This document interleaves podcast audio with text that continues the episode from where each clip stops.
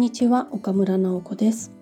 仕事のこと趣味のことちょっといいことをゆるりと語るゆる音です。今日はメガネが2つあるお話をしたいと思います。私はもう10歳ぐらいからメガネをかける生活をしていて度数はもう10年ぐらいずっと変わらずにこれと同じ度数でお願いしますっていうのでメガネを買ってたんですけれどもだんだんそれだと遠くが見えにくくなってくる。近くはいいんですよ。でも遠くを見る時に例えば駅の表札とかなんかこう道に書いてあるものとかお店の中の表示とかそういうのはちょっと見づらくなっちゃったんですね。だからもっと度の強いものをもう一本作ってくださいって言ってメガネ屋さんで2本目を作って持ってるという感じです。だから元からある度の弱いメガネと新しく作った強いメガネの2本なんですけれどもまあこれは老眼鏡ではないよねと自分では思ってます。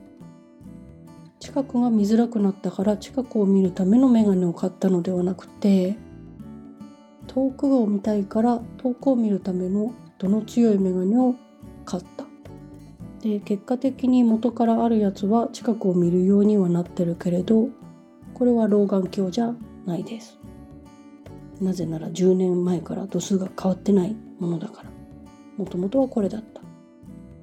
うん、でもメガネ屋さんに行くと老眼を前提にお話はされるんですけれどもまあもっと強いメガネをくださいというお話をしてきたので近くがどうという話はあまりせずに済んだんですけれどもまあ体としてはそうですよね。もう老眼なんだろうなと。スマホもちっちゃい文字だと目が辛いなというのはあるし実際 Kindle とかでも少し大きめの字で見てたりするので目としては老眼の毛はあるんだと思うんですけれどもそれでもまだ老眼鏡は持ってないです。作ったこともないです。まあそこを抵抗することで何が生まれるのかわかんないですけれども。うんなんかそこはまだ認めたくないなというのがあっていや認めたくないというか実際まだ買ってないぞと思って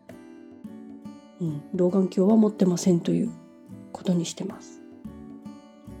というわけで今日はメガネが2つあるお話をしました。皆さんにもいいことがありますように。